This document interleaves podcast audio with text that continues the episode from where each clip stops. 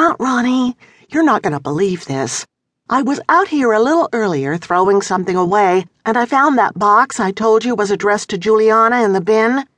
Daddy and Juliana were out, so I snooped. I'm not happy to hear about this. Laura, I know, I know, but you've got to see. Reluctantly, I walk over to her, suddenly noticing the smell of rotten eggs and something else I can't put my finger on. Decay? I look in the bin, inside a black garbage bag on top, and see a white box. The lid is addressed to Miz Juliana Wentworth, care of Meadow Farm. I don't know what to say. The bad odor is now overpowering, and the sound of flies buzzing about causes me to step back.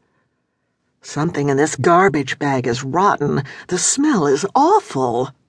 It's inside the box, Aunt Ronnie. Laura gingerly pushes the lid to the side and motions for me to look. On a bed of shriveled flowers lies the bloody carcass of a very dead bird. The sight takes my breath away. Dribbled raw eggs cover the mass.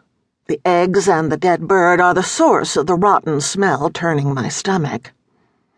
This is super gross, isn't it? And pretty creepy, too. Laura fake shivers as if she's watching a horror movie. Those flowers look like they come from a cemetery.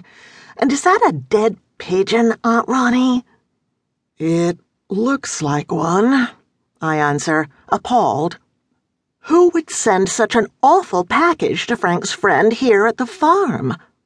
I don't know, but the box has a Scranton, Pennsylvania postmark. The same place that those hang-up calls are from. Look, Laura points at the corner of the lid. It's dated the day before they arrived. I wonder who knew she was coming here. So Laura's bad feelings really aren't unfounded. This is alarming, the contents of the box and the fact that the sender knew she'd be here. Even though I haven't touched anything, I feel the desire to wash my hands. I wonder why Juliana didn't want anybody here to find out about the package, Laura says. Maybe she knows who sent it, and that's why she was so upset before she even opened it. That's a good point, Laura. If it was a stranger who sent this, you'd think she'd want us to help and call the police to investigate. I glance down at the contents again. Ugh. Exactly. Anyway, I took pictures of the box and the mess inside with my phone.